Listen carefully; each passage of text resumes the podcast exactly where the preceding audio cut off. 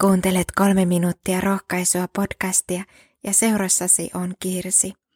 Kolossalaiskirjeen kolmannessa luvussa on kirjoitettu, Ajatelkaa sitä, mikä on ylhäällä, älkää sitä, mikä on maan päällä.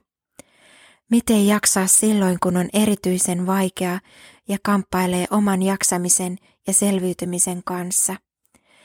Näihin ylitse pääsemättömän vaikeisiin hetkiin Jumala haluaa tulla lähelle läsnä olevaksi.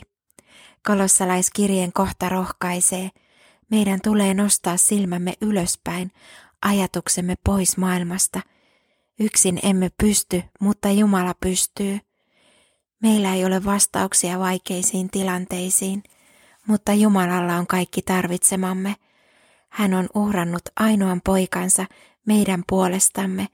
Hän tarjoaa henkeään johdattamaan ja antamaan voimia. Silloin kun ihminen tuijottaa vain omaan itseensä, hän pysyy toivottamana. Kun ihminen kääntyy Jumalan puoleen, on totta, että silloin katsomme aluksi itseemme.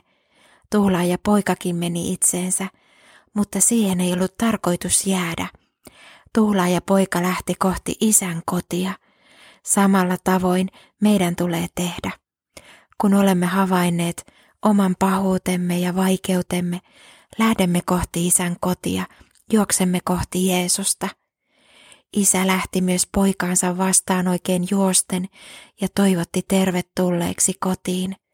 Näin Jumala myös meidän kohdallamme toimii, kun synnin tunnossa päätämme nousta ja lähteä taivaallisen isän kotia kohden.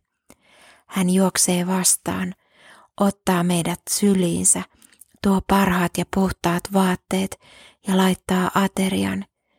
Jos me tänään olemme eksyksissä, ei tehdä vääriä reaktioita, paeta omaan itseemme tai toisten ihmisten luokse, vaan Jeesuksen luokse.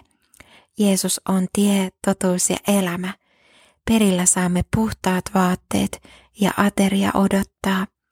Rukoillaan.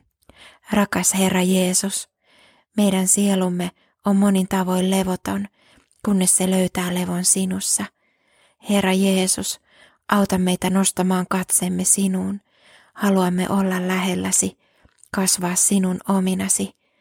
Kiitos, että otat meidät vastaan. Jeesuksen nimessä aamen. Siunattua päivää Jeesuksen kanssa.